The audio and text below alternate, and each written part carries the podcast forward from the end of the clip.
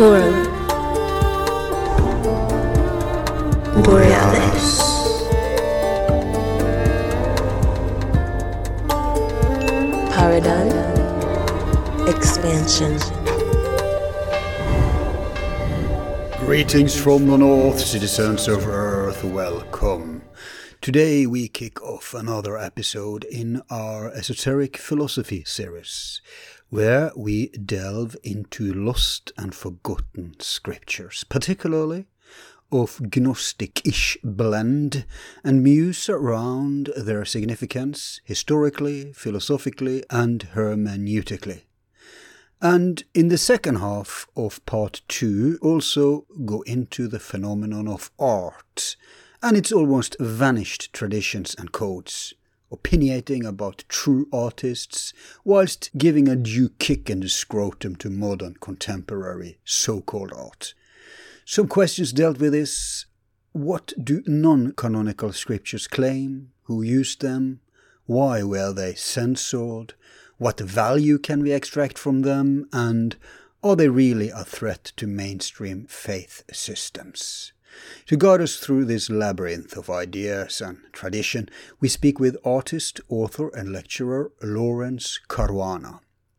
Born in Toronto, of Maltese descent, he graduated from the University of Toronto with a BA of Honours in Philosophy and German. Subsequently, he studied painting at the Academy of Fine Arts in Vienna, before he, in the year 2000, was admitted by the legendary artist and friend of Salvador Dali, Professor Ernst Fuchs of the Vienna School of Fantastic Realism, to directly work as his assistant in his studios in Monaco and Castillon, where Caruana learned the classical painting techniques and codes in the traditional manner of master to apprentice. For years he led an itinerant existence, living variously in Toronto, Malta, Vienna, Munich, Monaco and Paris. His interest in sacred art and spiritual traditions has led to extensive travels exploring sacred sites and studying traditional art techniques of Gothic and Renaissance Christianity in Western Europe, Byzantine Christianity in Eastern Europe, ancient Kemetic tradition in Egypt, Hinduism in India, Buddhism in Nepal and Tibet, Mayan and Aztec culture in Mexico, Guatemala and Honduras, all enriching his passion for different cultural iconographies.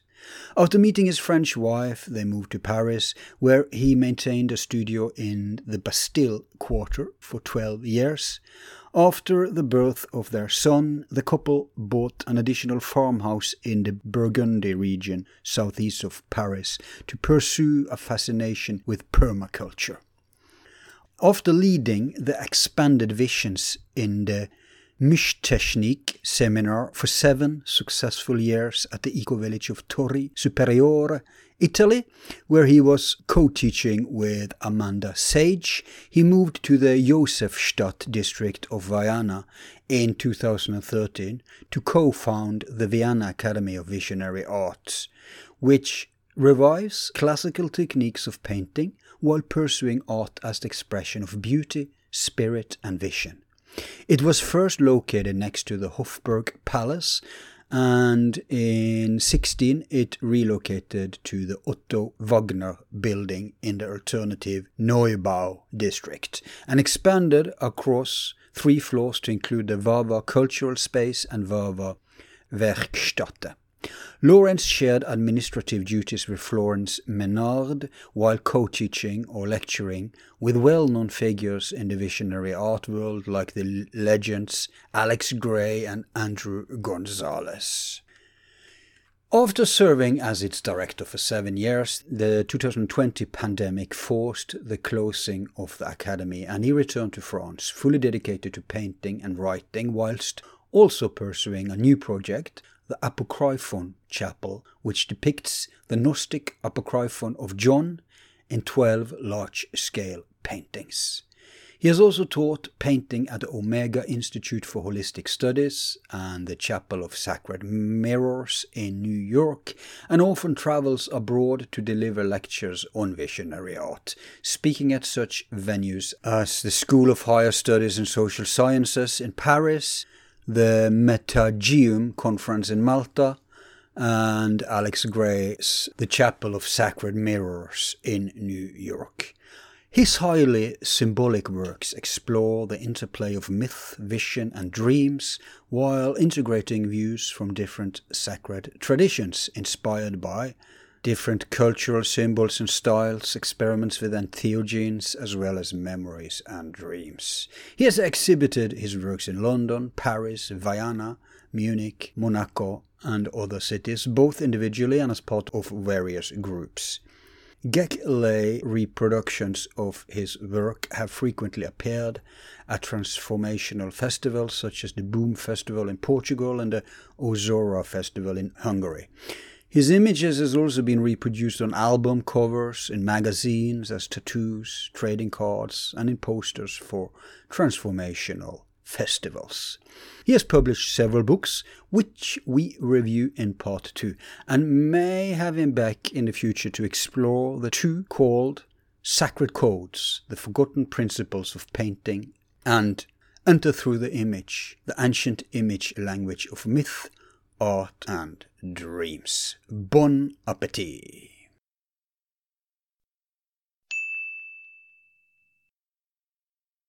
Welcome to Forum Borealis, Lawrence. Hello, Al. It's a pleasure to be here. And such an honor and pleasure to have you. Because I was so impressed by your Vienna lecture about old scriptures. Mm-hmm. I think the approach there was in context of the Gnostics. You know which one I'm referring to, right? Yeah, the Gnostic worldview, I think, that one. Yeah, I think so. I think it's called Gnostic worldview. Yeah, so I was thinking today we could go through just in general ancient scriptures that didn't make it to the Bible, mm-hmm. and let people know that there's a lot of stuff about this out there. Mm-hmm. Some in private hands, some in public, but that we are aware of a lot of scriptures and basically just do what you did in that lecture. Sure. Okay. And then I'll chime in once in a while with my own observations or questions. Okay. Yeah, I do know about non-canonical texts, but it's really focused to the early centuries of Christianity and so on. So just... I don't mind discussing these other things, but I won't be able to give you my deep insight into, the Christ who went to India, for example, those kind of stories, No. Yeah. Of course. That's where I come in with my weird little input, I'm just giving you that little... a spice to your baseline, so that's no problem. Exactly. Okay, great. But first things first, your last name, how is that pronounced? It's a Maltese last name, and in Malta it would be pronounced Caruana, but I've heard every form of pronunciation, so I really don't mind. I bet you have. Caruana, okay. So Malta, is that very hard stroke by the pandemic too? No, they were lucky. Somehow... it just didn't spread very much. So one of those things, because even Africa itself has not been very hard struck. No, it's true. Yeah. And Malta, it is, first of all, our history is very closely allied to Northern Africa. Like my great-grandfather, even my grandfather was born in North Africa, and as a Maltese, but Malta had colonies in Northern Africa, in Tunisia. Right. And then now with the immigration, refugees, so many black Africans are landing on Malta's shores as well as southern Italy.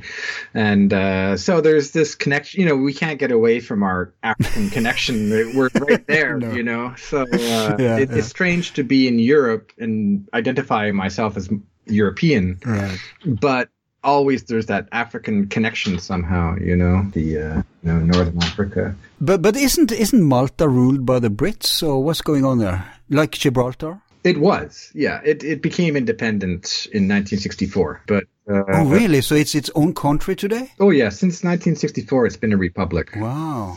A rather corrupt republic, but a republic nonetheless. I didn't know that. It's been having problems because the last leaders in power, they really wanted to improve the economy, and they did, but they did it in a way by selling European passports, like EU passports, and allowing blockchain to enter into, so, but blockchain also can include money laundering. And so it was, they were advanced, but, and then the worst thing that happened, you can look this up very easily, is a journalist who shares my last name, Daphne Caruana Galizia, was killed.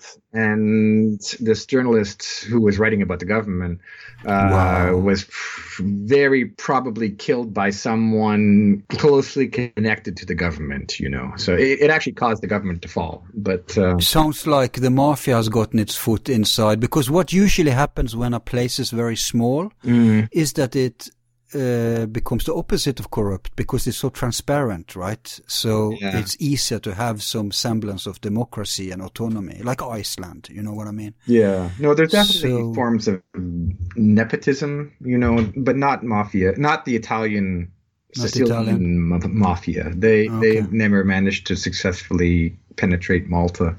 But, but this form of nepotism is everywhere, and every time there's two major parties, when one party gets into power, everyone shifts, the whole society shifts. And then what is it with Malta and Canada? Because I know a girl in Canada who's Maltese and into esoterics, by the way. Oh yeah. So is that two-thirds of Maltese went there, or? Yeah, two-thirds of the Maltese in the 50s emigrated outside of Malta because it was overpopulated. So my family moved to Canada, for example, like my parents, and others moved to Australia. That was the other main destination. Right. So lots of Maltese in Canada and Australia, and then in the USA, of course. But makes sense. So that's why I grew up in Toronto, actually. So not many in England then? There are. I have uncles and aunts in England because of the... I would assume that, big colony. Yeah, but my parents traveled on a British passport when they left Malta. Right. Yeah, the whole Commonwealth thing. Okay, but Malta, the home of, I guess, the Johannits, or whatever they're called, or the Maltese order. Is that really, if you go back, is that of Spanish heritage? Or what's the culture and ethnicity there? I've always wondered about that. It is really, so it's the Knights of St. John that we're talking about. And they were originally located in Jerusalem in around 1100, 1200 to help pilgrims who were going to Jerusalem as part of the travel to the Holy Land. And then as Jerusalem fell, and then as Rhodes fell because they were stationed on Rhodes, I think also Cyprus, I'm not quite sure. Then they moved to Malta around the 1400s, and they are really the children of nobility from all across Europe. Yeah. And so there were different long, as they were called, it's a French word, and a long was a league or a group from that country. So the Austrians, I'm going to use the modern country names, but you have to imagine Europe in the 1500s. So in those different countries, like the Austrians, the French, the Prussians, and so on, they had their own leagues of knights, and all the different leagues worked together as basically hospitallers, as to help people on levels of health as they made the pilgrim to the Holy Land. And according to rumors, also some refuge for some Templars. Yeah, and there's a fascinating history. If you know the story of Cagliostro, he was an alchemist. We're gonna look. There's a new book. Sorry to interject here. Yeah. There's a new book out on him, and we're gonna have the author on and go through his life story. I love Cagliostro. Go on. So one of the leaders of the Knights of Malta invited Cagliostro to the island to do his alchemical thing and so on. So the Knights themselves were definitely interested in areas like alchemy and whatever people were dabbling in the 1500s. Yeah. Yeah. But so they got, yeah, it's true. They went to Cyprus and then they lost that to the Ottomans. But they ended up in Malta. Okay. But there must have been people on Malta before the rulers came. I'm just wondering, like, the names and the ethnicities and the culture there can't be 100% Johannite. So I'm just wondering, that's people, Italians. For the Maltese themselves, that remains a huge question because... Wow.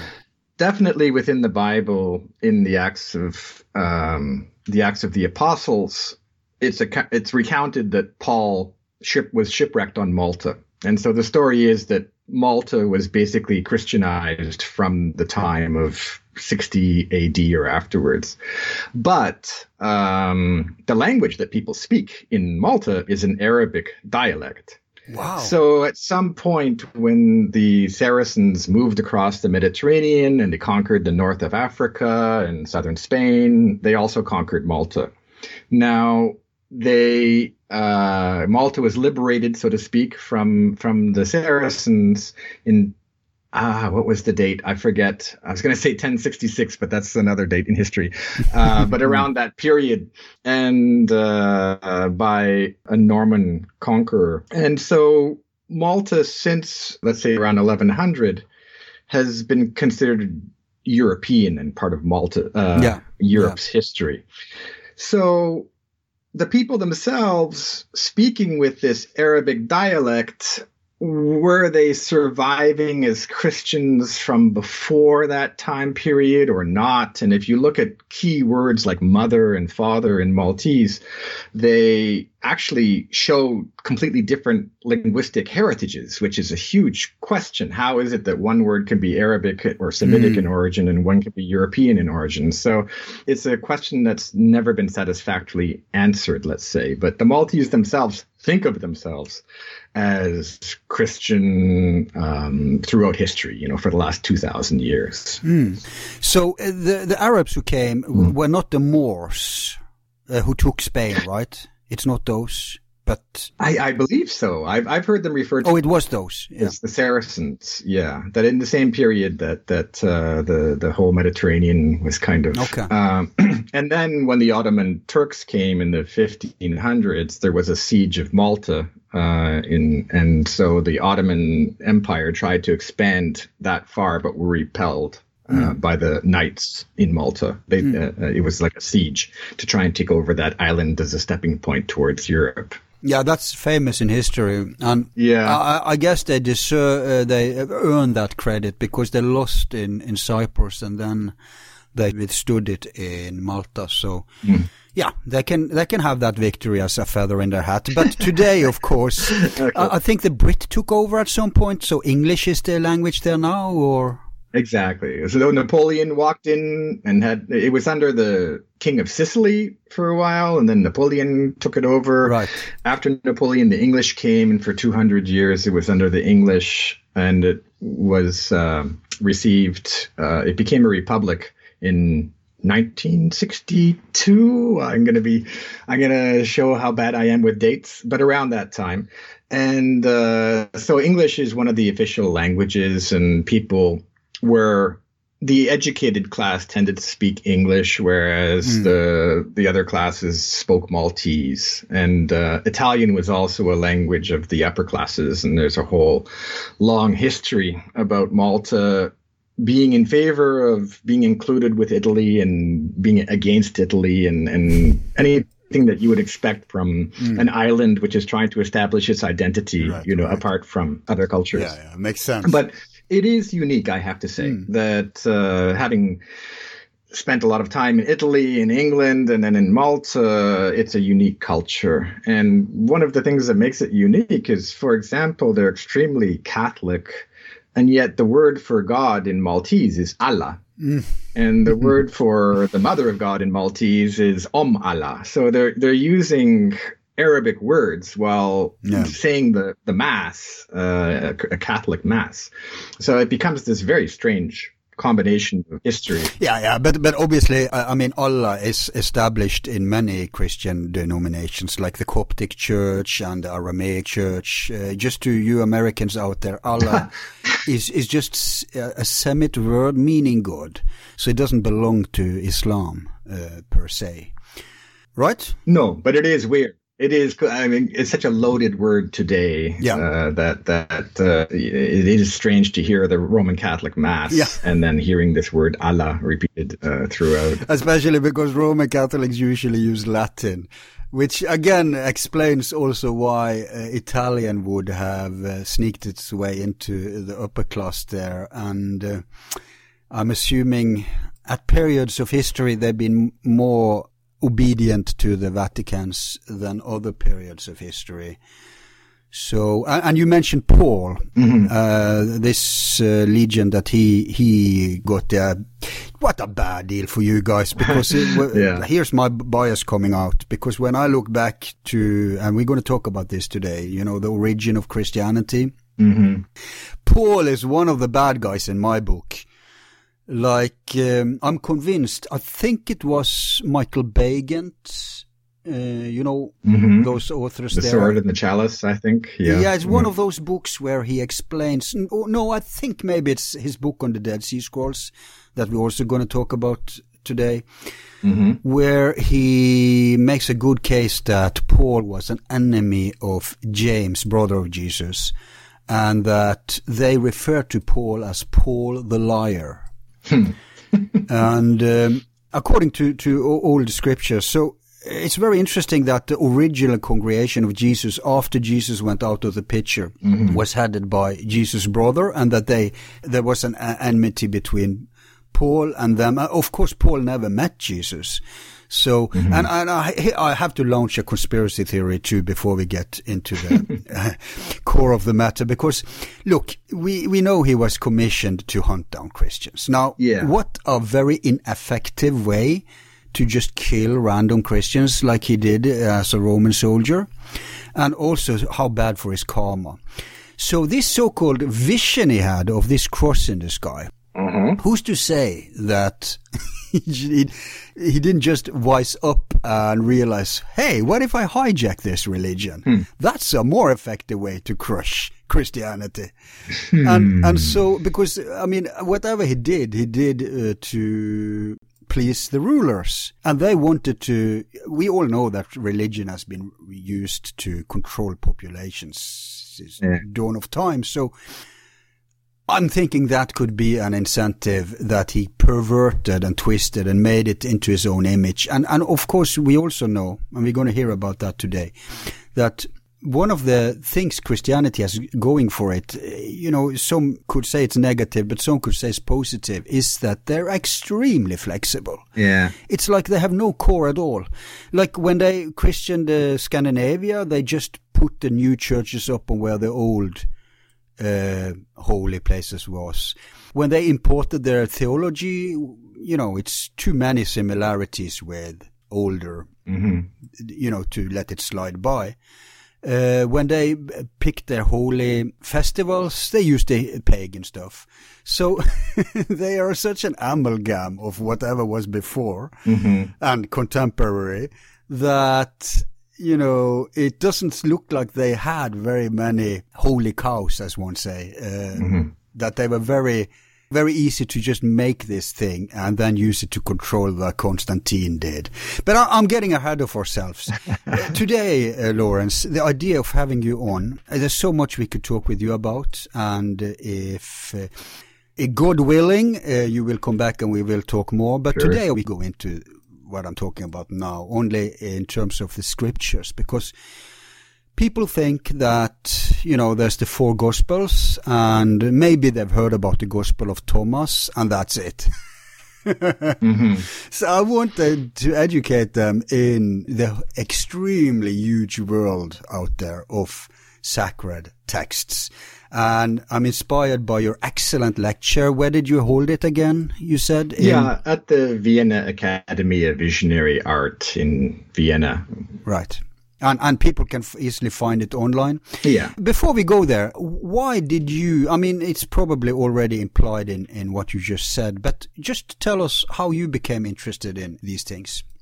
Okay, sure. By the way, the on YouTube it's called the Gnostic Worldview. That's it. So I should mention we talked about my Maltese background, Malta being a very Catholic country, so I did definitely grow up within the Catholic tradition, which is important. I have to say that Catholics, as opposed to, say, Protestants focus a lot on the word. Catholics focus a lot on ritual and symbol. Mm. And it's the nature of ritual and symbol that you're have a little bit more space to move into other traditions through the imagery and through the actions, the ritual actions and so on, rather than the literal word.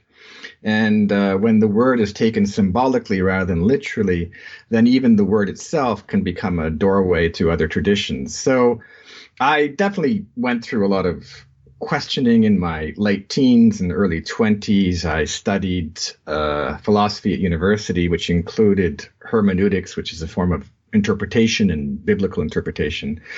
So it was at that time that I was exposed to the truth that the Bible, which is the only book which is given in church and pretty much respected in our culture, is the source of truth about Christianity, that the Bible itself is a collection of books in which certain texts were selected and included, and then other texts were deemed not worthy of inclusion. And in fact, the number of texts deemed worthy or not worthy of inclusion are quite large. Yeah. And you can use different rationales, such as these are older, you know, the four original Gospels of Mark, Matthew, Luke, and John date to roughly around 60, 80, maybe 90 AD. And so the other texts which have emerged, except for the one you mentioned, the Gospel of Thomas, which is a recent discovery, all date to much later, like around 120. But even there, it's hard to date them because a lot of the copies that we have are date from much later, but are probably the original was written, you know, earlier. But how early? That's a question of speculation. So I was exposed to a number of gospels of the life of Christ and gospels written by apostles like, James and John and all the classic ones. The Gospel of Judas got a lot of press around 10 years ago because that came out into the public. And so all of these different gospels. Yeah, this is super interesting because it's key what you said that they the oldest fragments we have are not the oldest releases. Mm. They were older, and we also know that, you know, from referencing them. Like the Gospel of Judas you mentioned, I believe that was we knew about it for a long time, but a complete version popped up recently. So, yeah. But, and before we go away from these kind of, you know, the Gospels, you said that the four canonical ones that are accepted, they are from 60 to 90 AD. So so all the others like Philip, Mary, all of them are, I mean, there's no older gospel found that's been dated older.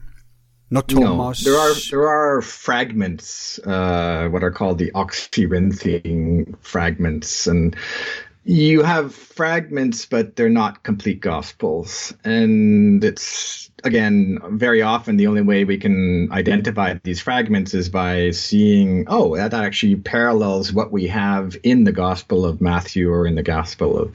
So I should mention that it was really German scholars in the 1800s who were called philologists at that time, who were the first ones to read the Gospels closely and start to piece things apart and start to ask themselves questions like when were they written, who was referencing who, and so on. And what they ended up... Yeah, is that when they invented the Q speculation or hypothesis? And that's where... Yeah, that's where the Q hypothesis comes from. Okay. And Q from the German word...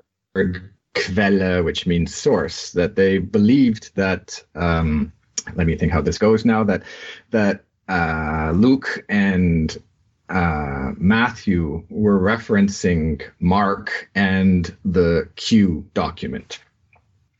Because when you read these books closely, you can see that everything that you get from Matthew and from Luke actually gets sourced from Mark and some other source, which they couldn't quite put their hands on.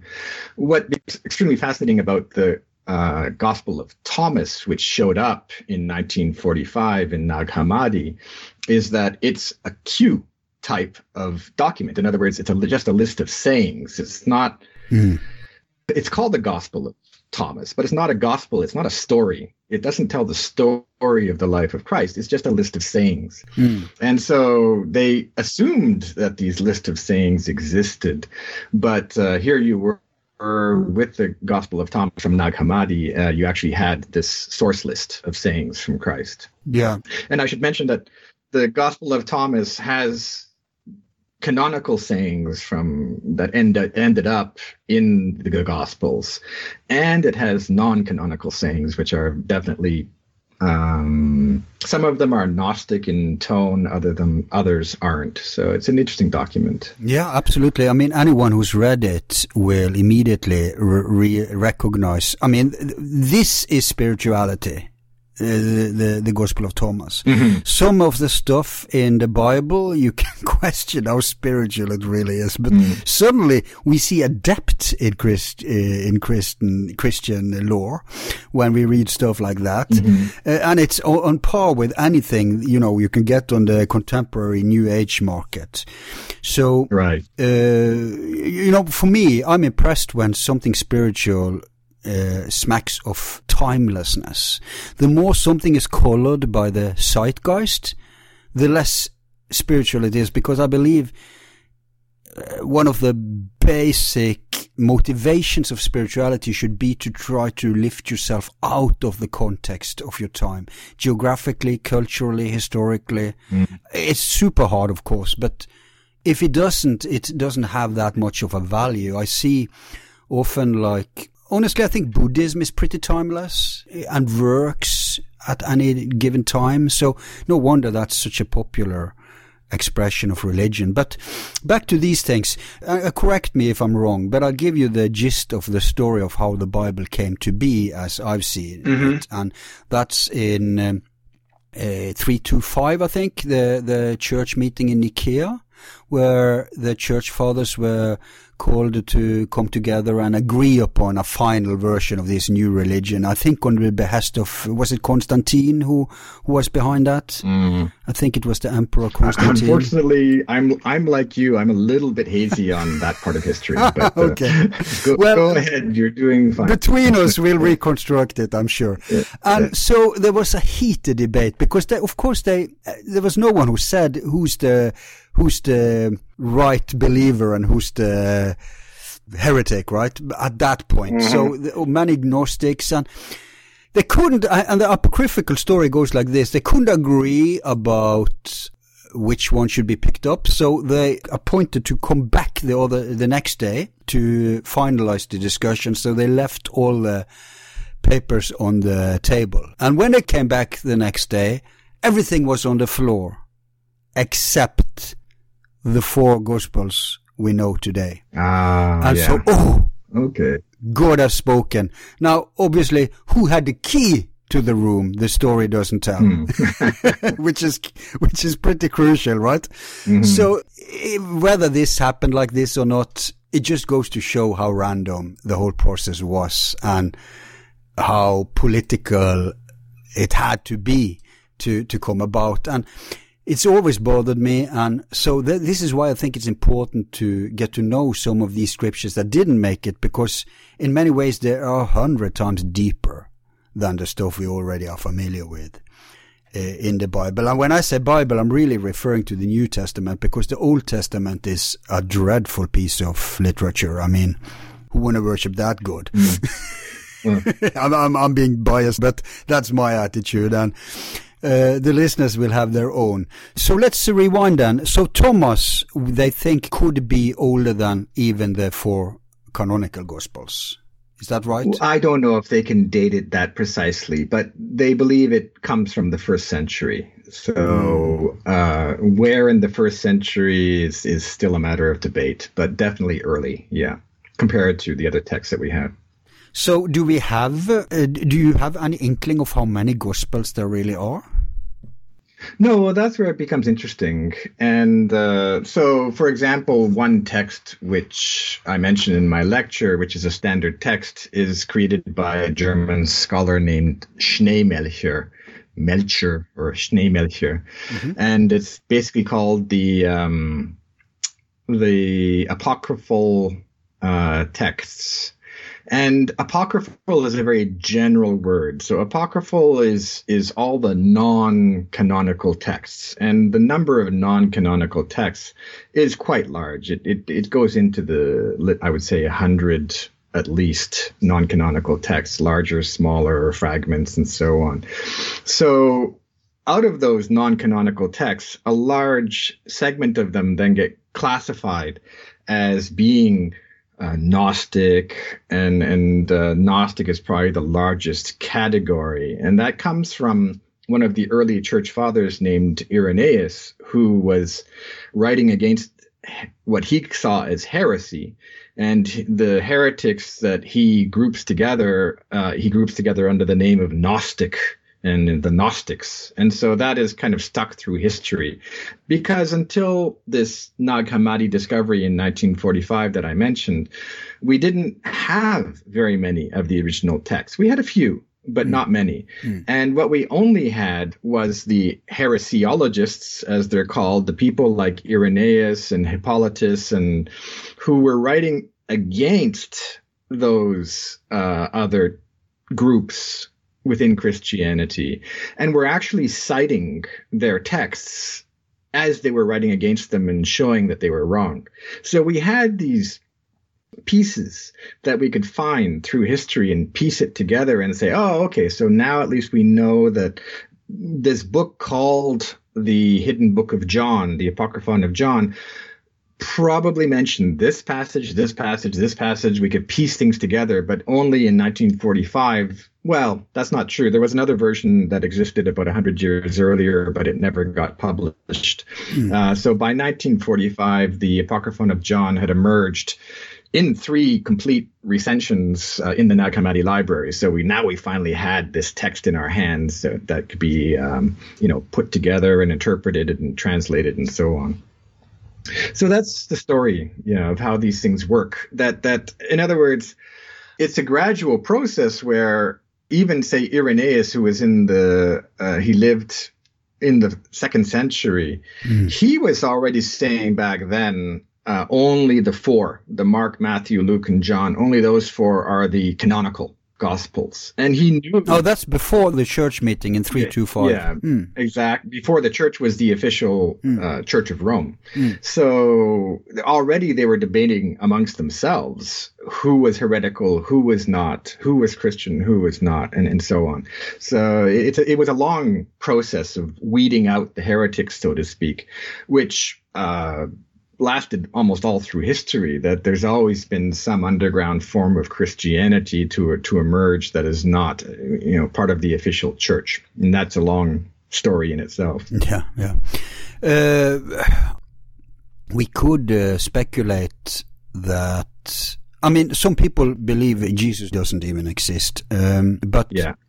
There is also, of course, the question of John versus Jesus, but let's say he did exist, and let's say there were scriptures preserving his stuff. Now, I think calling all the censored stuff Gnostic is kind of unfortunate, because it paints a picture of a monolith alternative. And right. As I understand Gnosticism, it's anything but monolith. In fact, you can even say there's Gnostic impulses that aren't Christian at all. Oh, yeah.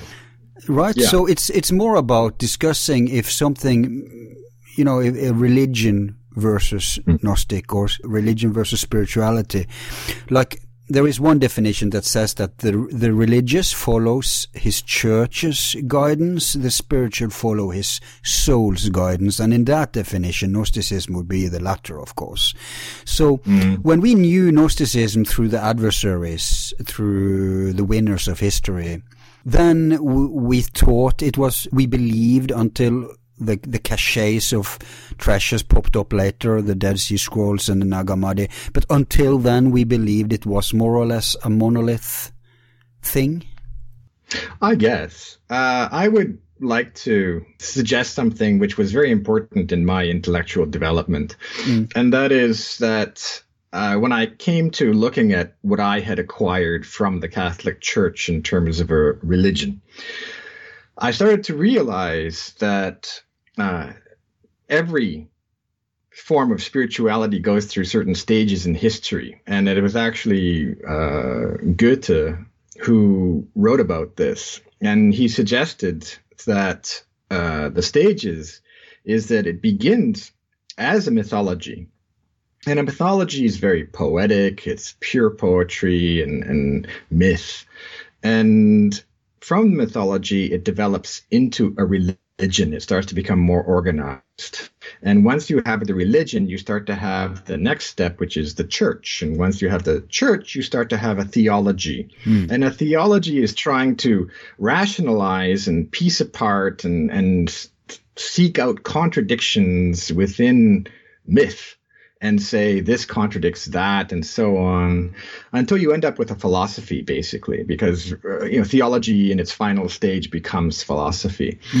So are we talking about myth or are we talking about theology? Because something that's monolithic is monolithic. That's what the church is trying to do, is create a theology with papal bulls and that the Pope is infallible and so on, to say that this is monolithic. Yeah, it cannot be. Everything is one clear statement on your spirituality. But when you read the Old Testament and then you read the New Testament, you're thrown so many contradictory passages. God is acting so strangely in the Old Testament, and Christ is acting so strangely in the New Testament. There's no consistency. So you're left to pick and choose, basically. And I believe that coming back to the Gnostics, because they're very interesting, they were writing in the time of the first, second, third centuries. And I think that they knew that theology is not going to do it for us. Trying to say this contradicts that is not going to work. So we're going to write our own gospels, our own myths. And we're not going to say that this is canonical and that is canonical, this is monolithic and that's monolithic, because each person is free to come to their own moment of revelation regarding divinity and the role of some savior in all of this. And that's what they were doing. And that's why when you read a lot of these non-canonical texts, Are they historical in the sense of history? Not at all. But do they have a mythic kind of truth to them, where there's the sayings and the insights that they're expressing have some kernel of truth to it that touches you? Yes, absolutely. And that's the way I think all these texts have to be approached, is the kernels. And I come back to Gnosticism because that's my specialty. Gnosticism is full of those little gems and jewels, those little koans, a statement that is so poetic and yet so resonant with experience and truth that you just stop your reading and think and ask yourself, I think that person actually knew something and was articulating something that's meaningful for me. Yeah. So that's the way I'm approaching all of these texts, as not monolithic kind of statements of religion, but or theology for that matter, but rather as poetry and looking at it on the poetic level. Isn't it true that many Gnostics groups even had internally conflicting lore? And they wrote about it. Like for sure that you know, in one Gnostic text, for example, Peter says to Christ, Mary should not be included, Mary Magdalene should not be included among the apostles, right? And then you get vice versa, other apostles saying to Peter, Peter, who are you to question Mary as being one of the apostles? You know, so they, within themselves, they were constantly having this infighting, but that was part of the process in a way, is they were more interested in a diverse expression of Christianity rather than some theologically precise form which no one could contradict. Besides, I think it's very important to emphasize, and I discussed this with, and you know the dude, Miguel Corner, that, you know, today we ask, okay, where's your membership card? What do you belong to? It's very clear-cut borders.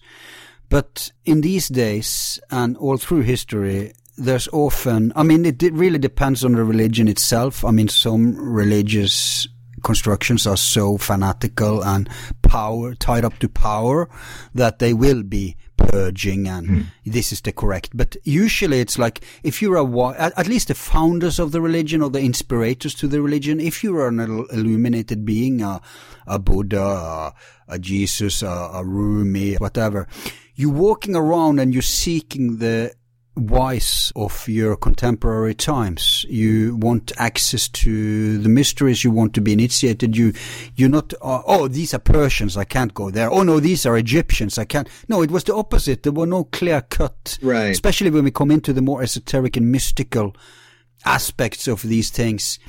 They didn't have these borders. I'm sure that Buddha, Lao Tse and Pythagoras were more or less contemporaries. I'm sure if by some weird turn of history they met. If I'm ever going to write a novel, this is going to be the plot of the novel, that they're meeting in India. But if they did meet, they would recognize each other. They wouldn't start like, oh, you're the wrong religion. And that's the problem today, that we are so black and white and into labels, which they weren't then, which even emphasizes more this low bar between having differences and what may seem like contradictions. And then, of course, we know that contradictions doesn't even have to be negative. It can be a spiritual tool, like in Zen, right? Like the paradox. Comment? Yeah, it makes me think that where Gnosticism really grabbed me was the idea of fundamental oneness. And the core, I don't want to use the word teaching, the core realization of Gnosticism is that divinity is one, we are one with divinity, one and is all, and all are one. That's a very profound mystical statement which transcends language, and it has to be experienced for oneself. Now, when you get that, that means all forms of division, all forms of separation, all forms of us and them are false categories. They're categories that we recognize, but recognize that we have to overcome. And I would say that the Gnostics were kind of like, okay, I recognize these categories, I recognize what they are, but I'm not going to fall into the trap of acting in such a way that it's going to dictate my behavior. So they had a curious path they had to walk, because they kept on emphasizing again and again, all is one, we are one. And to live your life in accord with such a precept is very difficult, actually. It's a continuous challenge. But that challenge is what makes it interesting. That challenge of seeing your enemy as yourself and seeing the other as oneself is the way to navigate your existence as you go through life. Now, are you familiar with a scripture called, I think it's called the Gospel of Barnabas? It made a lot of brouhaha because it was discovered, it's been referenced, and I think there's been versions of it, but now they've discovered a version in England. In fact, they discovered, I think it's this one, that Islam actually Muhammad, was a Christian. It was of course, this Islam won't accept at all, but it was a version of, his tribe was a version of Christianity, because there were so many outliers. And so the weird thing is that he seems to have, they say this is the oldest document. Mm. No, you know what? I'm mixing two different things. There's the Gospel of Barnabas that... No, I think you have it right. Yeah, but they found another one that is the oldest of Muhammad, mm-hmm. where it shows that he belonged to a Christian, or he created a Christian branch or something that obviously became Islam. Of course, we know Muslims accept everything before them in the Abrahamic. Mm. They do accept the Jewish scriptures and the Christian scriptures. They call it the people of the book. Mm. So in a weird way, they are the most tolerant of them all. Christians accept what became before them, Judaism, and the Jews don't accept any of those who came after them. So that's basically how it goes. And you could, of course, add the fourth one in Iran. What's it called? Couple of hundred years ago.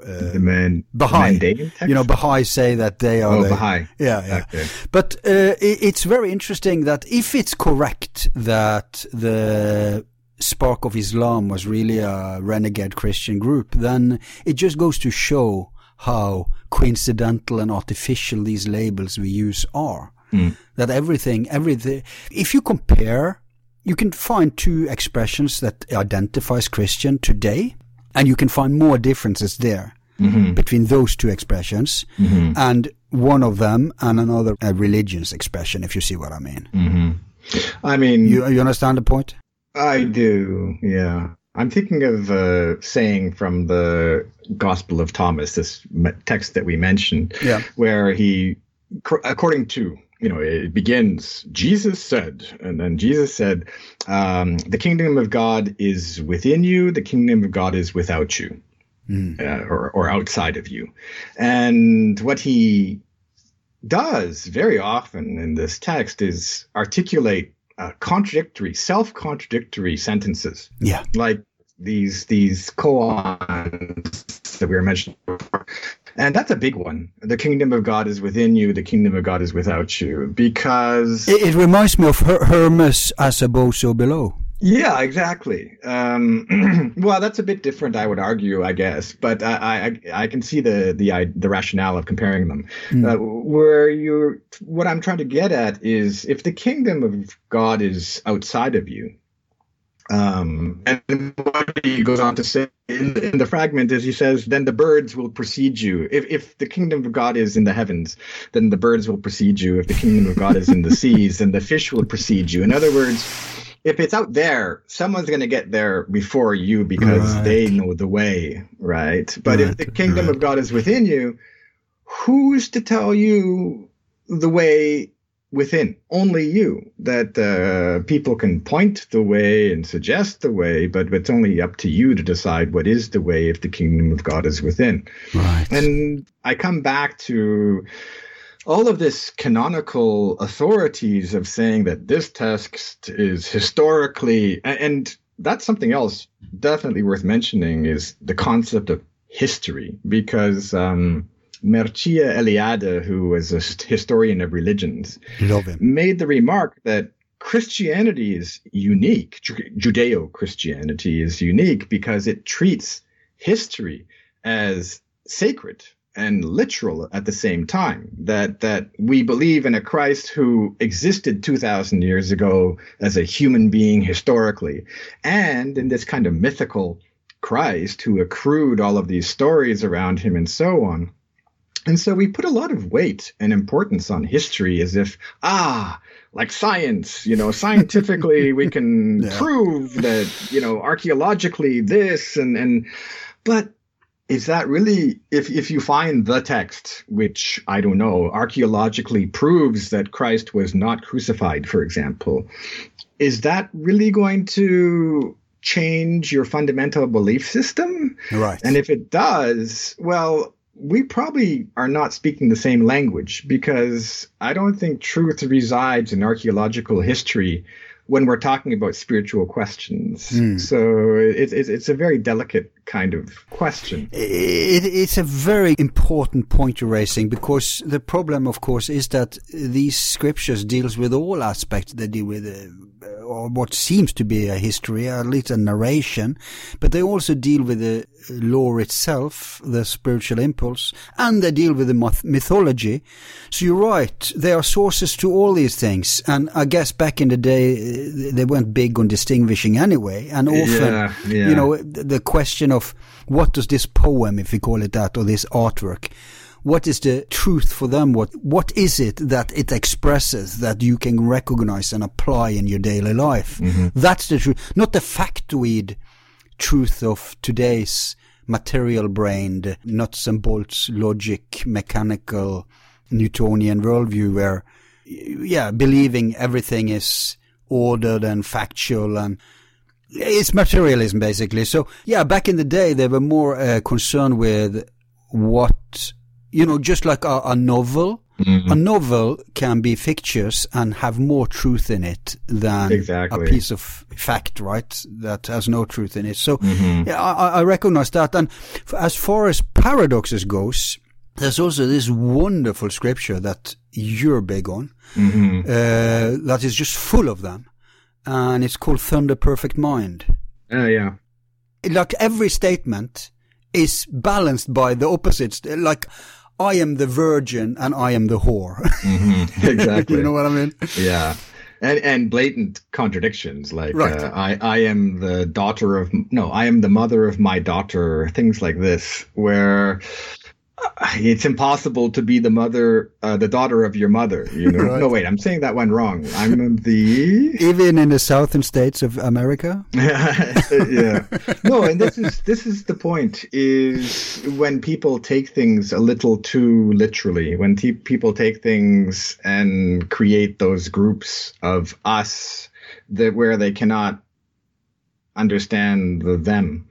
And but I wanted to... You were saying something, and it made me think that we are at a stage in history right now where we're involved in something called identity politics. And identity politics is really about questioning all of the categories that we use to separate things. And that can go as far as male, female, or rich, poor, or white and non-white, and so on. Now, you know, I think of a word like tradition. And is the word tradition a good thing or a bad thing? You come from the north. You come from a tradition which involves, you know, Vikings and so on. I come from the south, a tradition of the seagoing peoples of the south of the Mediterranean. Historically, we were in conflict with each other. And I think we can still identify with our traditions and yet not provoke conflict with each other. You see what I'm saying? Mm-hmm. Not hold on to all of those the traumatisms that resulted from the past. And a lot of people who are Christian are adamant in their Christianity because of the traumatisms that were inflicted, and so that they're kind of either absolutely holding on to their Christianity or they're wholesalely rejecting their Christianity because of those traumatisms. Whereas the middle path of kind of accepting it as our general European tradition, you know, of Christianity, but not getting stuck in the politics and stuck in the church's very narrow definition of what Christianity is and what Christianity did through history, whether it was good, whether it was bad. The moment we start making those kind of judgments is the moment we find ourselves walking certain paths that are going to emphasize our differences rather than our commonalities, you know? Yeah. Which is very unspiritual, the differences thing, because all true spiritual tradition points to oneness, a unio mystica, exactly. You know, just the word Catholic Church, it means the universal church. It's universal, right? Mm-hmm. Even in religion, at least the idea, if not the practice, has survived. You'd be hard-pressed finding a religion that excludes human beings.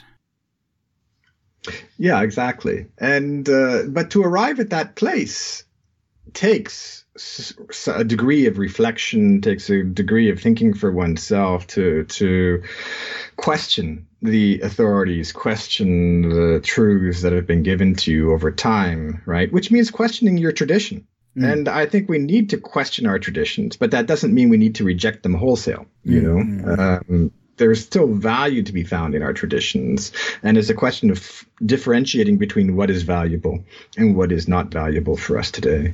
Yeah, I agree. A good traditionalist should do exactly that, preserve what has value. I think a traditionalist, and I identify as one, main job is to make sure the baby is not thrown out with the bathwater, because the bathwater will automatically be thrown out all the time anyway. The zeitgeist makes sure that happens. Yeah. So if you go to politics, I behold the so-called conservatives, and I'm asking myself, what is it that you want to conserve? It doesn't seem like because the idea of conserving is brilliant, but there should be something worth conserving, and where often so-called conservatives do not conserve what should be conserved, apart from, of course, dogma and those kind of things. So I think it takes a spiritual impulse, a mystical mind, a deeper level than what we could call the religious level, to be able to recognize and understand these things, like I'm convinced that the great avatars did. The great masters of spiritual thought and philosophy throughout history. They were not dogmatists. They were not concerned about your membership card. Exactly. And when you talk about the conflict between inferring what's historical, what's universal spiritually, what's mythical, you have one thing is the scriptures that we mentioned some already. One thing is that. Another thing is... like if we read about Gnostics from the Church Fathers, that's the same as reading about Gnostics or Jesus, because I believe he was a Gnostic.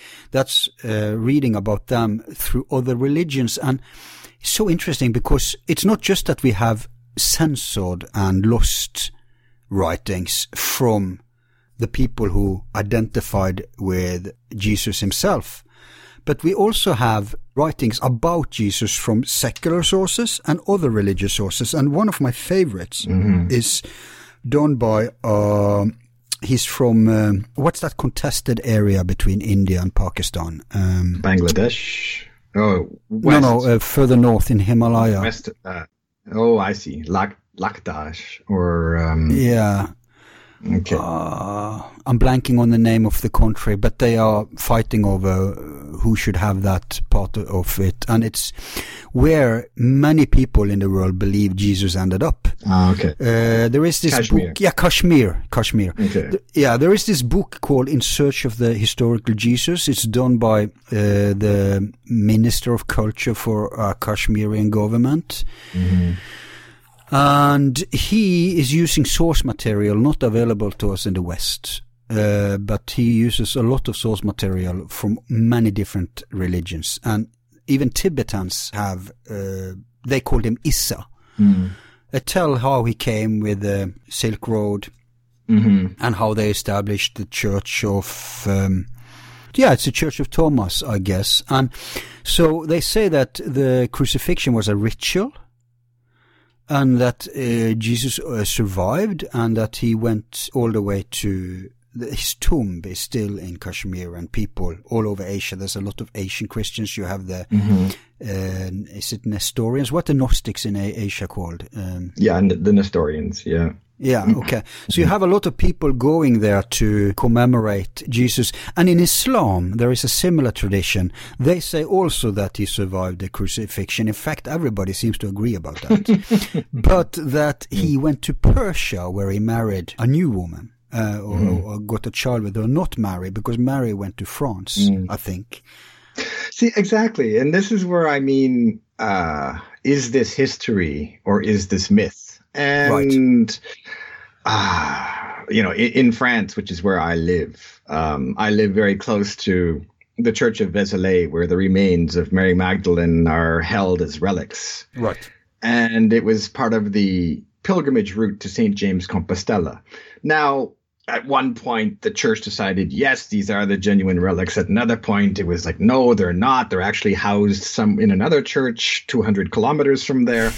And you can see how quickly history becomes political. Right. So when I go to that church and I see those bones, which are said to be the bones of Mary Magdalene, I say, okay, like, here's my opportunity to connect with Mary Magdalene through something, whether, you know, relics is the ultimate problem for the modern man because they're so obviously fake, you know, the relics that have turned up through history, like the nails of Christ's cross and the piece of the genuine wood, and the other famous example would be the Shroud of Turin. All of these relics, how do we as moderns try to wrap our mind around what they're supposed to be, you know?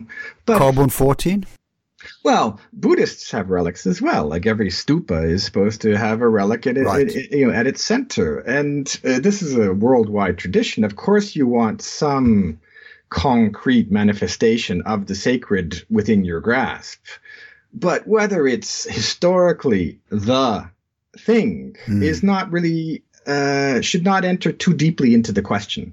Because science is never going to give, carbon 14 dating, you know, so that means the Shroud of Turin is not authentic, right? I love the Shroud of Turin. Yeah. It's an amazing image. I'm not going to let some scientists' carbon 14 dating decide for me how I respond to that image, because it's such a profound image and such a profound idea that this flash of light, you know, somehow imprinted the face of Christ onto this veil. That is so mythical. I heard it's Jacques de Molay. Exactly. Let other traditions. But isn't that a negative? Isn't that the first real photography in history, in known history at least? Yeah. But I say let other traditions. If it is Jacques de Molay, let that, you know, become part of the tradition as well, as far as I'm concerned. Right. I think we're only enriched as a result of that approach, right? Yeah. I did want to come back to a point which you were getting at earlier, which I think was important, and that is that the texts that emerged specifically from Alexandria in the 1st, 2nd, 3rd centuries of our era. That place in particular on the northern shores of Egypt, which was a city founded by Alexander the Great and invited scholars from all of the Mediterranean world to converge, you know, and speak to each other. And from Alexandria, we have the Gnostic texts, but also alchemy and Hermeticism and theurgy and Neoplatonism. And there's so many interesting traditions that converged and created important things in the esoteric field for us that, as you said, there's this sudden enrichment of Christianity that took place in Alexandria in that time period as a result of all these traditions crossing over. That I believe that's where we are now in history again, that we are at a point in history where traditions from around the planet are crossing over and trying to find the way to communicate with each other. Sometimes it's conflictual, and we see that between Islam and Christianity, which becomes a whole political question and so on. But other times, and I don't want to even use the word dialogue, it's more of a when two traditions come together and actually merge. Syncretism is kind of the technical word for it. This syncretic way in which traditions can merge with each other, that fascinates me. And especially when the symbols, you know, and the stories and the myths. Yeah, but isn't Christianity just one huge syncretic, for sure. That's how it spread through the places it spread to, right? Which is why we have Santa Claus and everyone else, right. The Easter Bunny and all these crazy things that emerged from the pagan, what's called pagan European past with Christianity. No, it's fascinating. What I don't like is when things are suppressed, you know, like as you mentioned earlier, churches were built on top of sacred sites. And on the one hand, it was trying to preserve the sacredness of that site, recognize it in its history. Mm. On the other hand, it was also suppressing and trying to what was there. So it's a very difficult portion of Christianity's history, of the things that it repressed rather than integrated, and that's been a horrible story, you know, for a lot of indigenous peoples that we know today in the 20th century. What happened to indigenous peoples in Norway? What happened to indigenous peoples in Canada, which is where I was born, and so on, you know, is a terrible part of our history. No, I totally agree. We have to ask ourselves, what's the value of this rather than what's the fact of this. Now, I want to ask you about one specific document in case you know it, because I'm fascinated by its assertions. It says that after the crucifixion, the elected 12 disciples who were having the task of spreading the word came together, and they agreed upon one mutual document, and then they wrote each their own in addition. And obviously their own, we know, that would be Gospel of Philip, of Mary, of Luke, of John, etc. But this one that they did together is called the Gospel of the, and I'm just translating back to English what it's translated to my language, so I don't know if that's what the original title in English is, but the Gospel of the Holy 12. Are you familiar with this one? No, I can't say I am. I wish I had it in front. Are you getting that information from? It sounds interesting, but okay. Give me a second, and I'll retrieve it, and I'll give you the details. 2 seconds. Mm-hmm.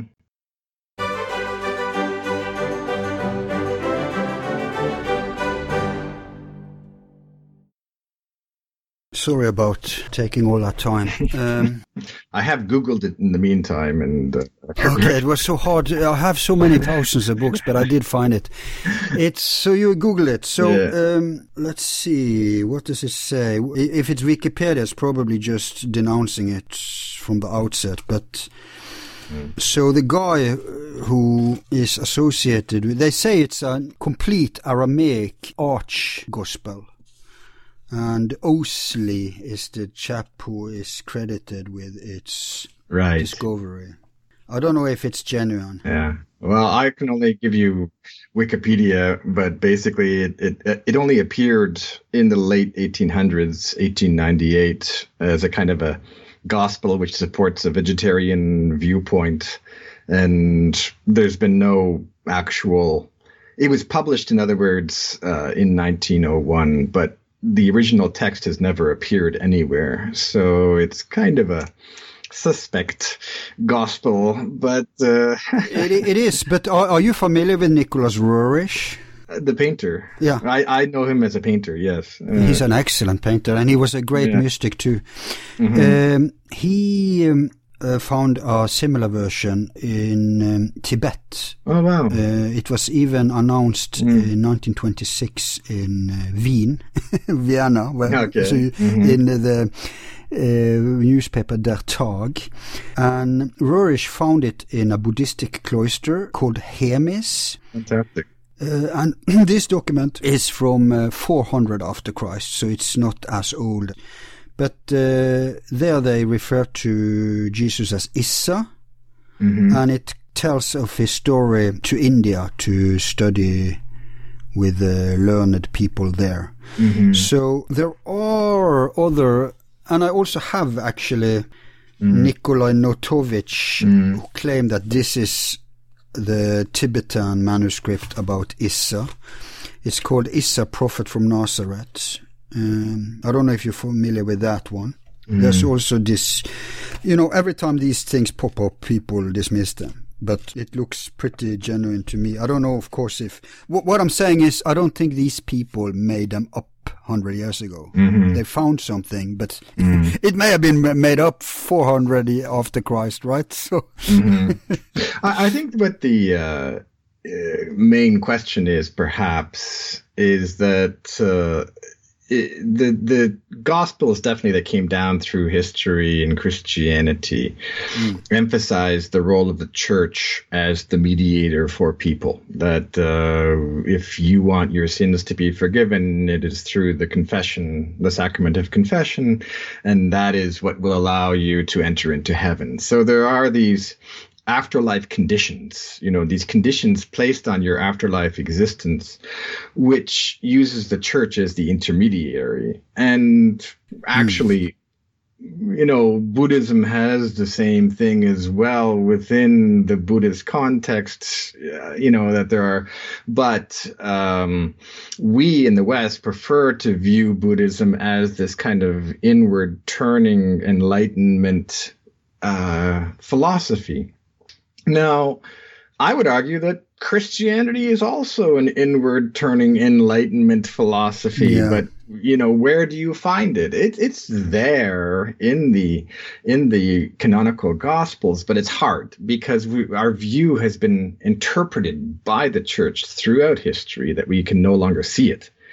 And one of the benefits of the Nag Hammadi discovery, the Gnostic texts, is that suddenly it became clear that the way to read so many of these sayings, like the kingdom of God is, even that word was translated in different ways. The kingdom of God is among you.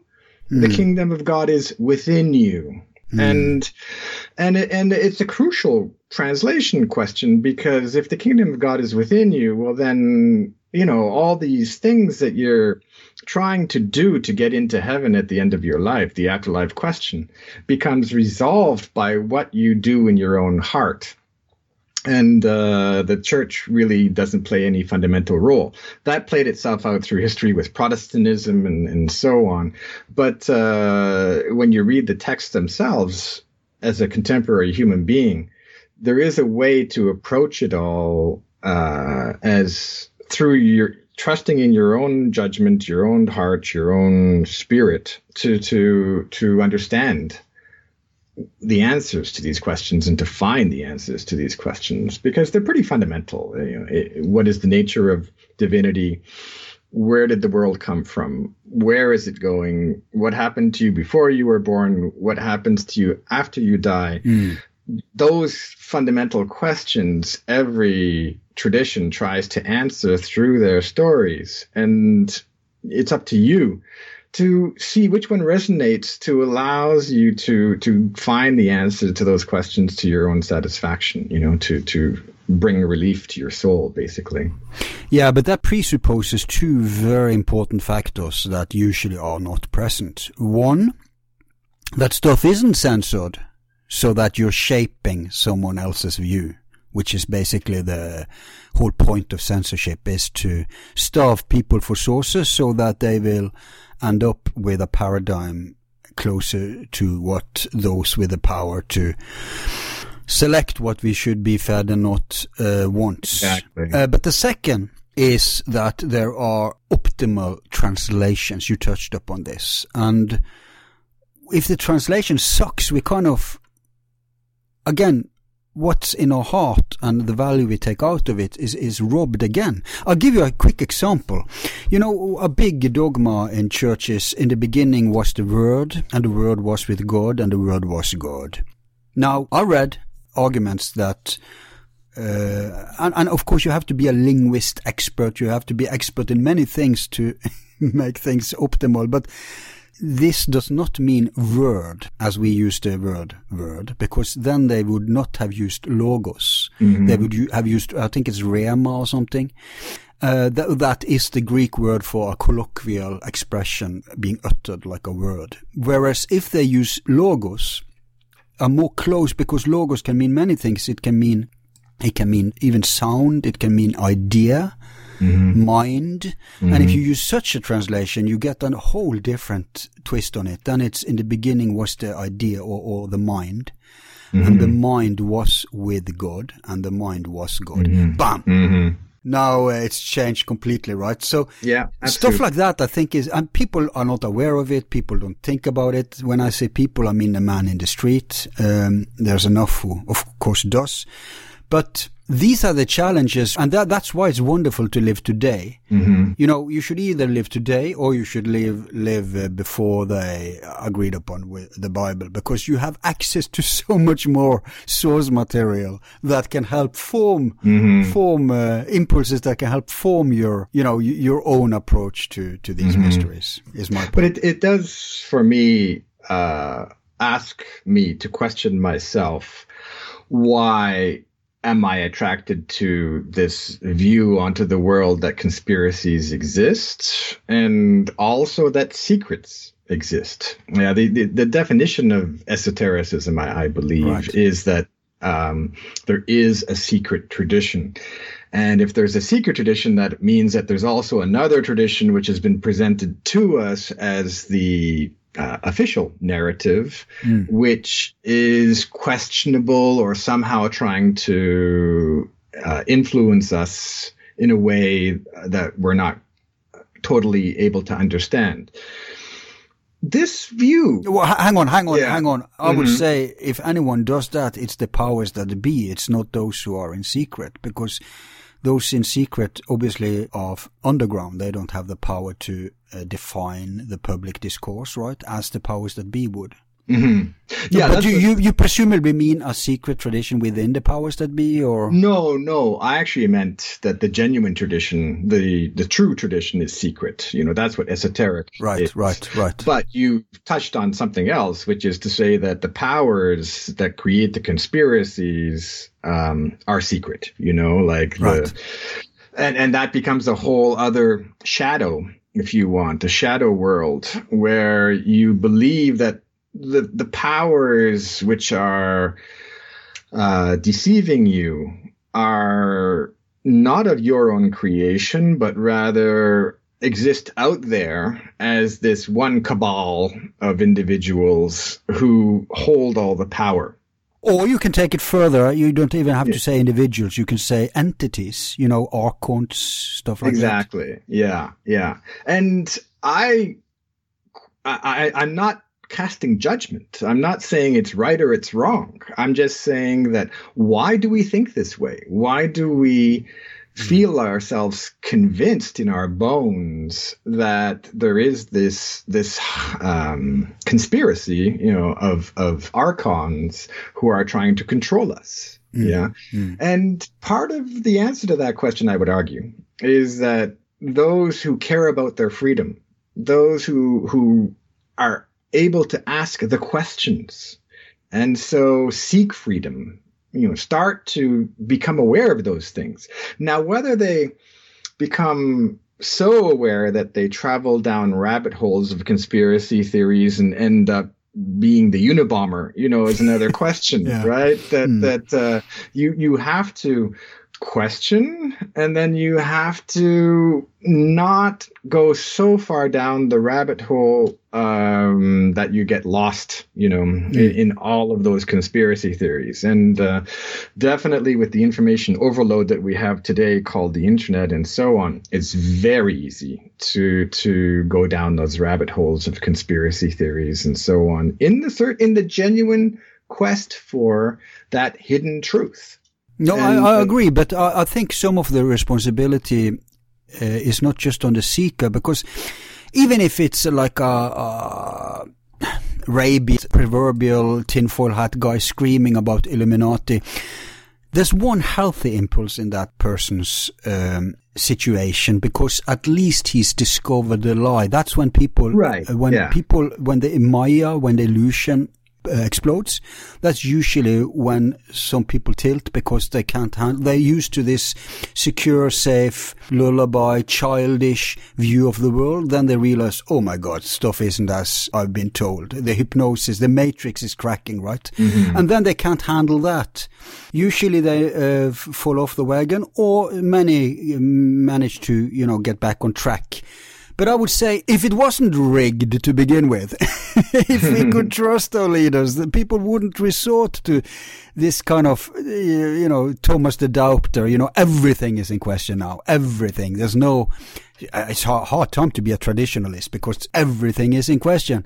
Mm-hmm. And for good reason, because those who are the proverbial powers that be, I mean, it used to be the Vatican, who knows, CIA now, whoever it is, they're doing a very poor job of convincing anyone that anything. And then you have just a fragmented media landscape, and there's so many factors going into this that I think an end stage is not being a paranoid, mm-hmm. You know, seeing a conspiracy everywhere, mm-hmm. but it could be a step to higher enlightenment.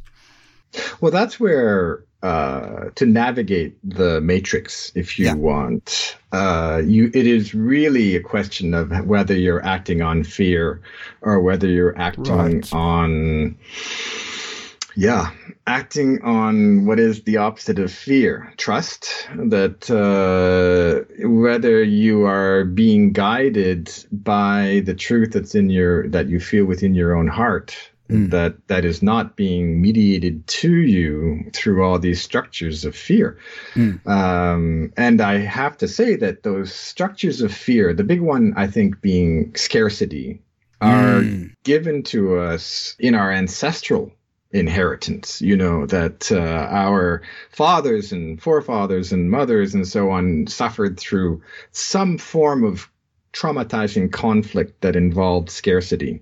Mm. And we re-experience that in our own form over the course of our own lives. And so, I have to do this and this to avoid that happening to me. And we start to act in such a way that, which is naturally human to want to anticipate tragedy. But when we start to act on fear before anything has really even happened to us, then we start to limit and restrict ourselves, and the question of freedom comes in again. You know, are we restricting our own freedom to act by acting within these set ways which are being dictated to us by our own fears? Mm. And definitely we know that the media, which is just one form, you know, the media is surrounding us with fears, but religions do the same thing. The religions surround us with these fear structures, and we have to stay within those narrow confines of action to avoid transcending the limits or boundaries, right? Yeah. The Gnostics probably became very interesting historically because they were the heretics. They were the ones that questioned the boundaries. They're the ones that went over the boundaries, right? And many people are interested in the Gnostics because they were the heretics, right? Mm.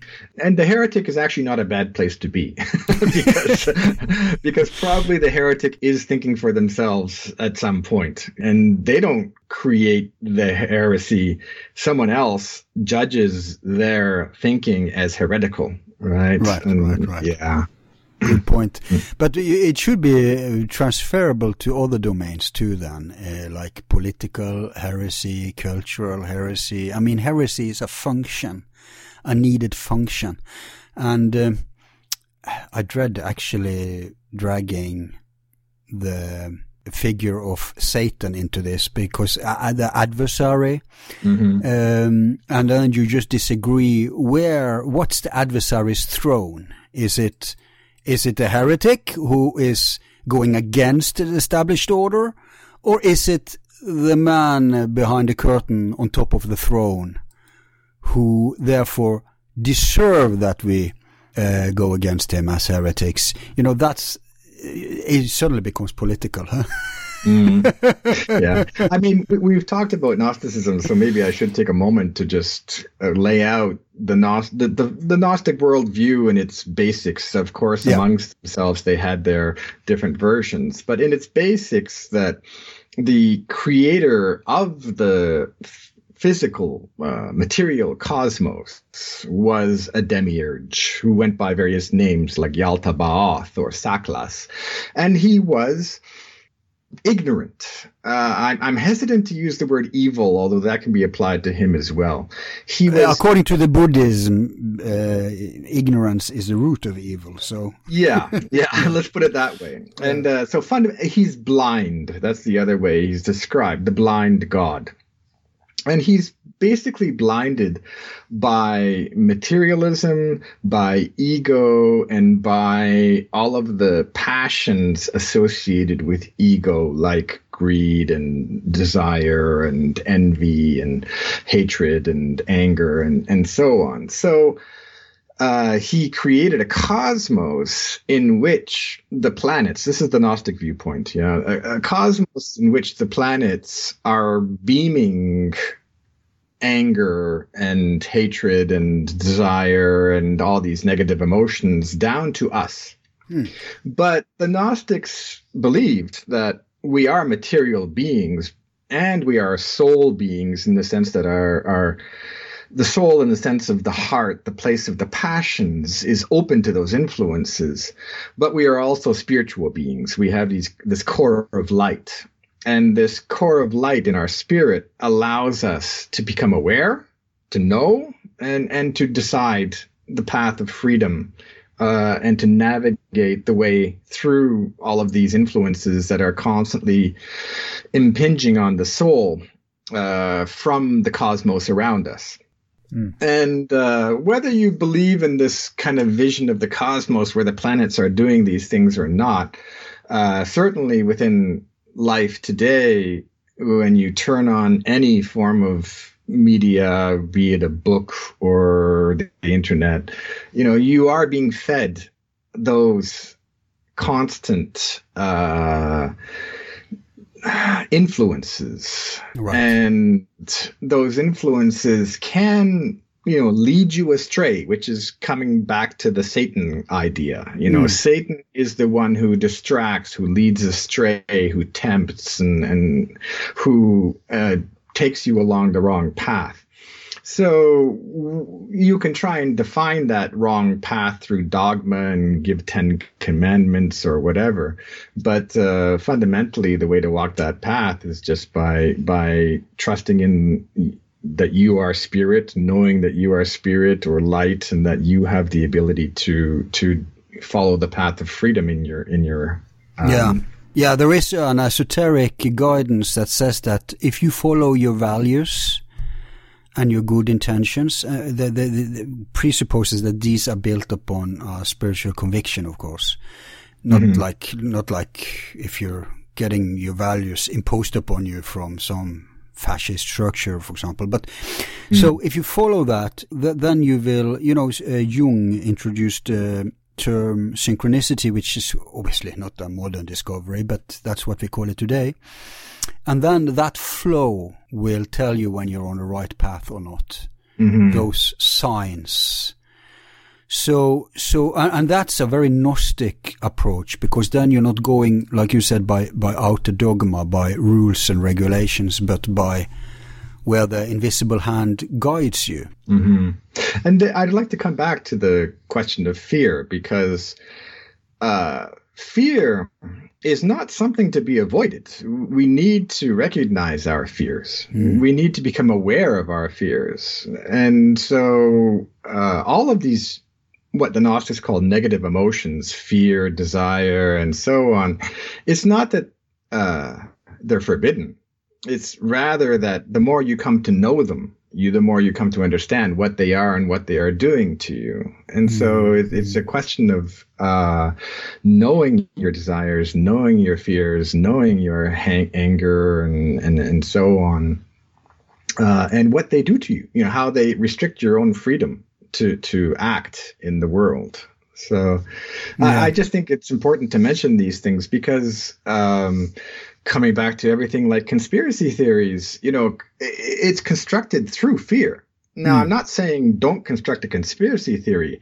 I'm saying construct a conspiracy theory in the awareness that your fears are generating this. right? And go there knowingly. So go knowingly down that rabbit hole, because we all do, but without being too attached to your own fears and so on, because with the moment you do become attached to them, then you are lost, basically.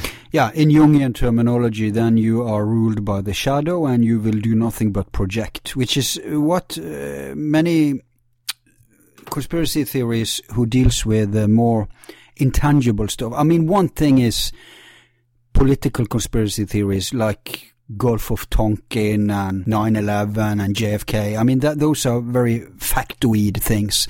But when you start thinking that, you know, the Illuminati and, or like some kind of ism is ruling the world. I mean, there is one ism ruling the world, mammonism, money.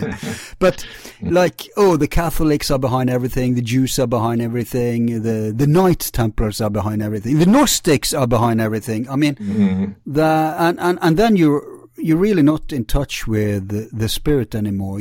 It's a kind of a crude materialism, where you point out that the wrong genes or the wrong lineage or the wrong idea and all sorts of stuff that, when I say idea, I don't even mean idea. I mean like the wrong scriptures, the wrong... So it's become very material in that way. And nothing would be better for archons than if we had that perspective. And in fact, if there wasn't such a thing as archons, history would have to invent them, right? Because who wants to, there will always be people who wants to control other people. People who are motivated by greed, by fear, as you say, by ignorance, by power lust. And they will, whether they are entities or human beings or both, they will try to ascend to positions where they have these powers. So let's say, just for the sake of argument, that Jesus did exist, or Yehoshua bar Mariam. Let's see, he did exist, and that he did try to bring an impulse of love and the way home, etc., to earth. Then as soon as the creation that he left behind, or maybe he didn't even create it, maybe other people just took it and run with it, like a Peter or a Paul.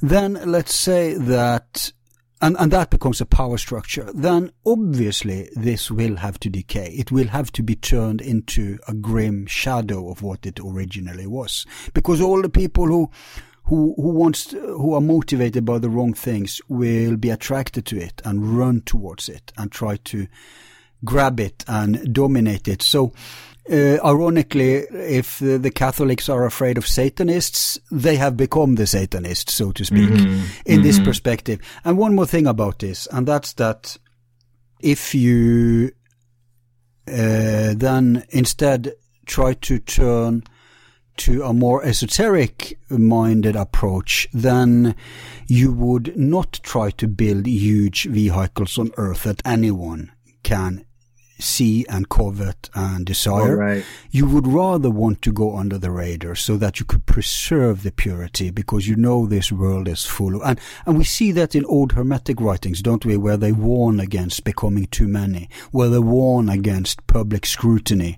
Now, I think, in fact, Hermes says you should avoid, you know, making people think you are better than them or worse than them, because there will always be those who envy, those who either becomes angry at you for being better than them or looks down at you. No, I'm really butchering the whole idea here. I forgot the details. But the point anyway is to keep thing hermetic, sealed, so that it can be conserved. I mean, it's an interesting question which people have ask themselves, at what level do humans start to create hierarchies, basically? And the kind of number which has been used is 20, that once you start to have a group larger than 20, you start to have divisions within the group, subgroups. And once you have subgroups, you start to have hierarchies emerging, conflicts, and so on. So... And I think 20 is really the maximum, in the sense that having a group of 20 people interact harmoniously that they could unanimously make decisions where all feel like their needs are being satisfied and so on. You understand the difficulty of creating the kingdom on earth, right? In this imperfect place. But certainly communities of 20 seem to succeed. And then if you can make this somehow, I don't know how, as some kind of underground tradition in which those values are preserved of the oneness within that community, which is probably, where Christianity started in that very small underground kind of place. Mm. But as you say, any group with the highest of intentions, once you start to introduce all of the necessities for survival and so on, would quickly become corrupted, unfortunately, given human nature. So, yeah. Super interesting. I mean, there's many esoteric groups that say that the biggest number of a local unit, whatever you call it, a lodge, a temple, whatever, is some say 21. 21, yeah. Yeah, like one leader, I guess, or a teacher, whatever, and 20 others. And some operate with the number 13. Mm-hmm. Which is Christ and his 12 apostles. And exactly. Yeah. So the last philosophical question is reincarnation, because if you take a look in the Bible, you will find very poorly censored bits about, in fact, some parts even survived, where it's implied that reincarnation was the norm. Mm-hmm. Now, we all know that the church never officially banished reincarnation from their lore. In fact, we know that there was the wife of one of these emperors who, she's such a psychopath, she didn't like the idea of reincarnation because it meant consequences for her actions, and she was famous for torturing and killing people. So she forced her husband to make the priests or the church or whoever to... He wanted them to banish it, but they never did. They just removed most parts referring to reincarnation so that karma wouldn't be a problem for her. Mm-hmm. Kind of reminds me of the Chinese government who didn't like the idea of the Dalai Lama reincarnating without their control. So they made it illegal for him to reincarnate. And then they trumped up their own Dalai Lama candidate. But anyway, are there traces of reincarnation in any of the non-canonical documents? Definitely. And I think it should be expressed that the ones that I'm referring to, the Nag Hammadi texts, which are mostly Gnostic, they reference Greek, Judaic, Hermetic culture throughout. And in Greek culture, definitely metempsychosis, as it was called, was a common strain that from Pythagoras onward, there were Greek philosophers who believed in the idea that the soul is reincarnated in some form. So when the Gnostics created their texts, they integrated Judaism, Christianity, ancient Egyptian thought, and Greek thought. And the Greek idea of metempsychosis was the main way they viewed the afterlife, that they believed that, I'll express it in the clearest way, that there are three types of people. Those who are mostly spirit, those who are soul, and those who are only body. And that we have all three components, but certain people favor the body more than the soul or the spirit, and so on. So for them, those who were body would basically perish. The body-centered ones would basically perish because the body perishes. Those who were soul-centered, which is to say they were centered more in the heart and the passions of the heart, would be reincarnated because they needed to continuously re-experience all of the different passions of the heart over and over again through many lifetimes before they would move to the next level, which is the spirit-centered person. And the spirit-centered person then could be reincarnated or had been reincarnated, but would eventually find their way to the upper eons, as they were called, the highest heavens, in after they died. And so, so that is the Gnostic view. And definitely, when you think of Orthodox Christianity and this idea of eternal heaven, you live only one life. And at the end of that lifetime, you shall be judged, and you shall be judged to go either to eternal hell or eternal heaven. And then you have that gray purgatory area, right?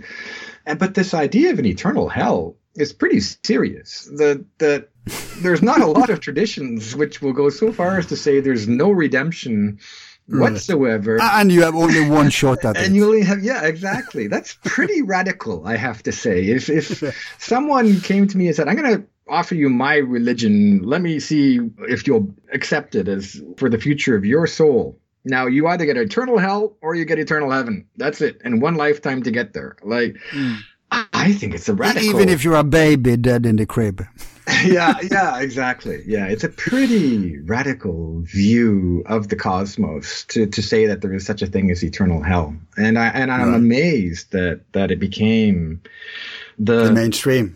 The standard view for millions and millions of people across history, right? It's quite it amazes me, but you can get people to believe probably they weirdest things. So. Well, the fear works, right? The level of fear, it works very effectively. And of course, fear, there's no hell without fear. I mean, you need that. Yeah. Mm. Yeah. And I think it works with children, but to continue to believe in this as an adult, it takes, I don't know, a degree of ignorance. I would go so far as to say, to believe that, to condemn other people to and people who are not in your religion, to condemn them to eternal hell is phenomenal to me. Notwithstanding everybody who lived before Jesus. Yeah, as well. They're screwed. Yeah. Well, no one lived before Jesus. Oh, right. Okay. Yeah. So a Stone Age person could be saved according to mainstream Christian. Yeah. There were no dinosaurs. We can't explain that. Yeah. Oh, yeah. Well, yeah.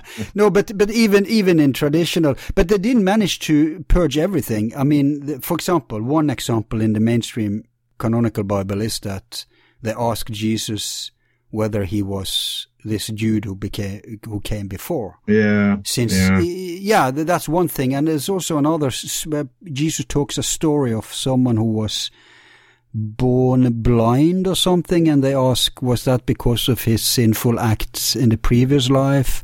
So there are like traces in the mainstream Bible where you can clearly see. But what you're saying is that, in the contemporary culture, all the stuff that didn't make it to the Bible, it was a given there.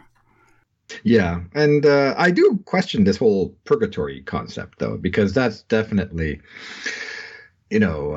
you can see it in I think, is it in Plutarch? You can see the idea, but there it is, the weighing of the soul is not meant to be a place you end up. It's like a process in the reincarnation wheel. Mm. And I think the same is true for when they imported the concept of hell and Satan. Didn't they take it from Zoroastrianism? Exactly, or from even the Muslim tradition. That I'm thinking about Dante and his three, Divine Comedy, where he goes from hell to purgatory to paradise, and that scholars have found that there's actually a lot of Muslim influence on Dante's entire Divine Comedy.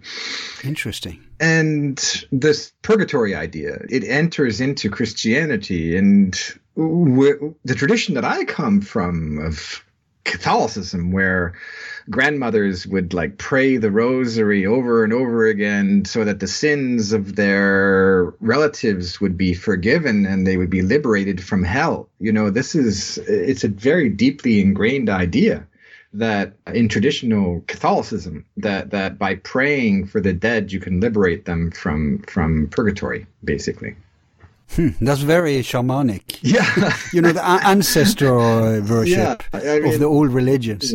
Yeah. So what I mean is, within the Catholic tradition, I don't know where it fits in terms of the theology, but within the Catholic tradition, there is this idea of purgatory where you're praying for the souls that are lost in this kind of afterlife place, and can be liberated into heaven through what they go through in purgatory.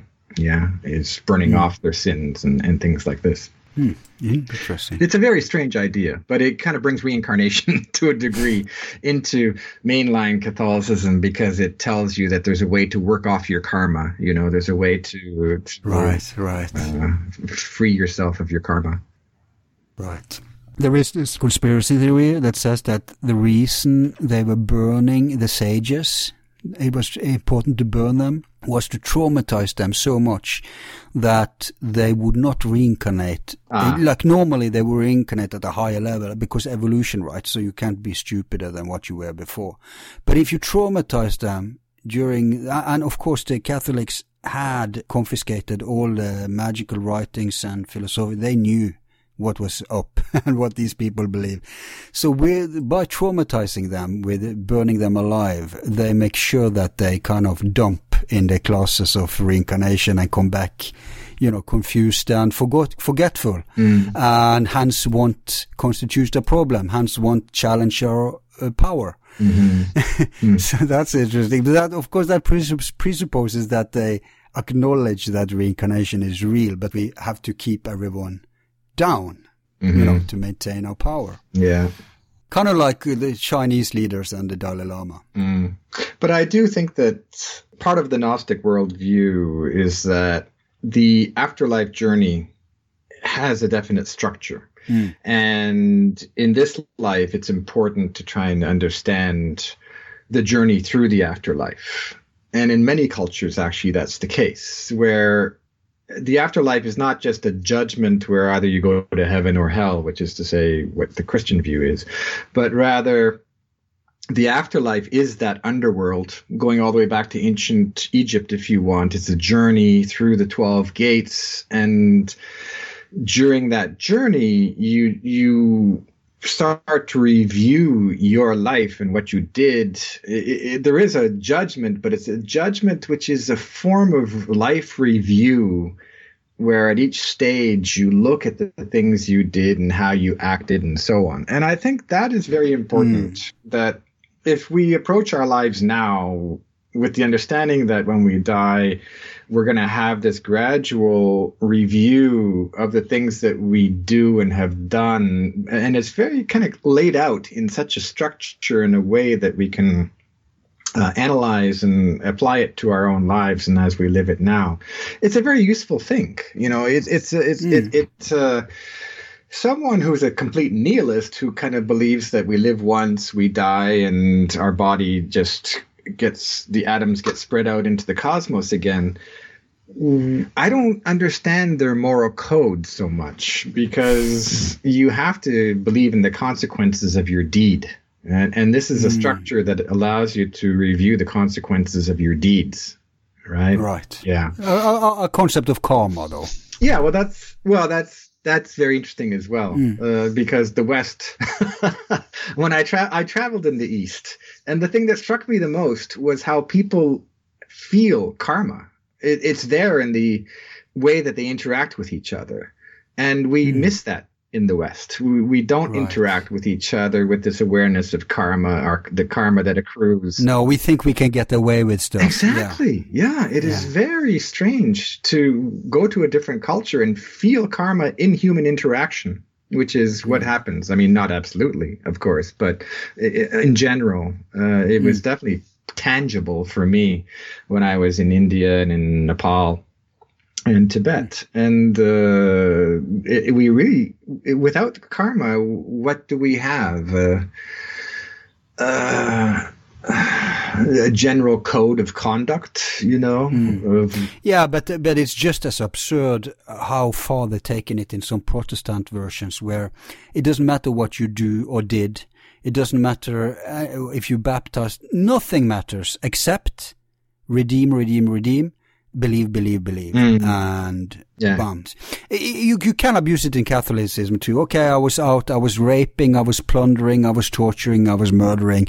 Now give me absolution, Holy Father, and I'm good again, right? So they have that mechanism to And then they're in the Protestant. No, it's enough that you believe. I remember when I was in school as a child, I asked two Christian girls who was bullying a blind boy that, isn't this what you, because my parents were agnostic, so I grew up without belief. And I said, don't your religion forbid this thing? I mean, what would Jesus say, etc.? And they said, no, because we are baptized and we believe. And if we believe, then we can do anything and we are good.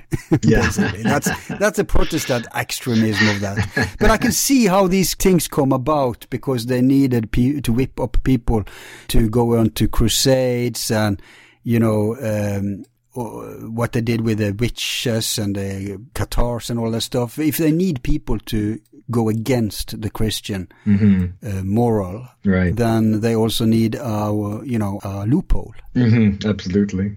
No, it's funny how the moral code becomes very flexible depending on on the agenda at hand. But you know what that means? It means that this is very agnostic because it means that at the end of the day, everybody has an individual responsibility. And then we're back to your pet peeve that we should consider these things at an individual basis and, you know, build up a paradigm within our tradition, if you so choose, that can't be used at a collective level, but it can at an individual. Yeah. I mean, this is where I say that the Gnosticism uses a form of psychology because they basically see the soul as composed of these negative emotions that are constantly kind of coming up, which is to say hatred and anger and desire and fear. And it's really about constantly being aware of those things. Now, obviously, they come up from the inside. They're provoked from the outside, but they come up from the inside. And it's psychology in the sense that you are responsible for the way you respond to your own anger and fear and things like this. So taking responsibility for your response to the situation is a very important idea that has nothing to do with what's right and what's wrong, what's good and what's evil. Right? It's not a moral code. It's an awareness of self, an awareness of how the self is acting in these different contexts. Yeah. I agree. Hey, should we take a quick break and make a leak and fill a coffee and then continue? Sure, that's fine with me. Okay, so I'll be back in a moment. Yep. Okay.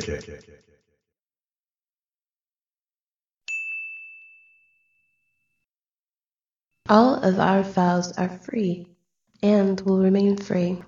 If you like the show, you can show support by donating $1 to help with expenses.